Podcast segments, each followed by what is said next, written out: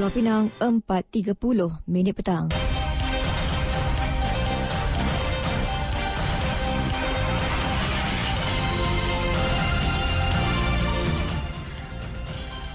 Warta Mutiara bersama saya Zatul Iqmah Muhammad Noor. Assalamualaikum dan salam Malaysia Madani.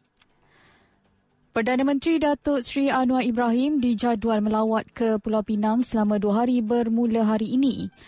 Beliau dijadual akan ke jamuan makan malam bersama Majlis Pimpinan Negeri MPN Keadilan Negeri Pulau Pinang, Kedah dan Perlis di Seberang Jaya pukul 8 malam nanti.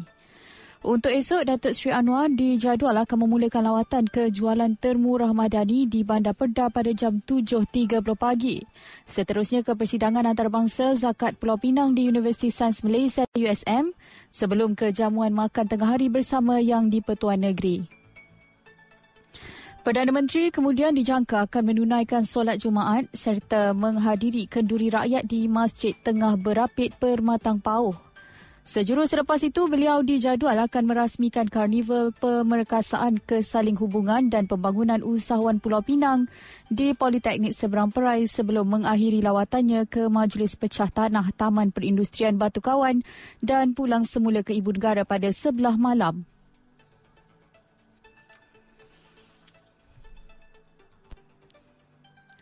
Kekurangan bekalan selain permintaan tinggi antara faktor mempengaruhi kenaikan harga tomato di pasaran namun masih lagi terkawal.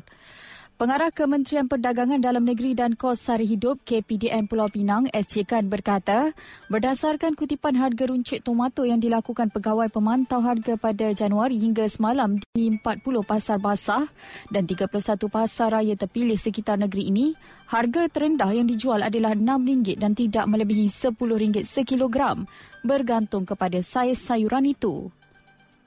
Harga borong tomato yang dicatatkan semalam adalah kira-kira RM5.30 hingga RM6 sekilogram dengan pemborong mengatakan kenaikan kos belian telah berlaku pada 9 Februari lalu mencecah RM6.70 sekilogram. Jelasnya tomato yang dijual di pasar basah negeri ini kebanyakannya diperoleh dari Cameron Highland manakala yang dijual di pasar raya pula diimport dari negara jiran serta tanaman organik. Maklum balas yang diperoleh dari ladang tempatan mengatakan berlaku kekurangan bekalan disebabkan tomato yang ditanam masih belum matang untuk dipetik selain permintaan tinggi yang mempengaruhi harga pasaran.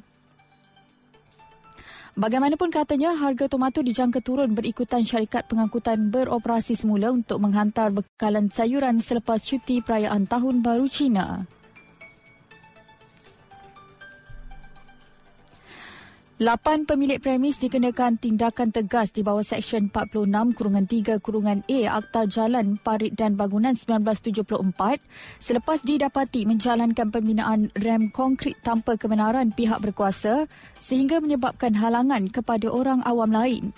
Menurut kenyataan yang dikeluarkan Majlis Bandaraya Seberang Perai MBSP, kesalahan itu dikesan di bawah Seksyen 46 kurungan 1 kurungan A Akta Sama dalam operasi penguatkuasaan terhadap struktur binaan tanpa kebenaran iaitu jenis rem konkrit di sepanjang jalan Pekaka Nibung Tebal semalam.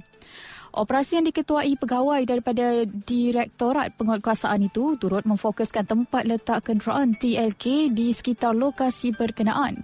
Seramai 20 anggota MBSP dari pelbagai unit terlibat dengan operasi tersebut. Dari sungai hingga ke segara, Palestin pasti merdeka. Sekian Warta Mutiara, berita disunting Syarmila Rastam. Assalamualaikum, salam perpaduan dan salam Malaysia Madani.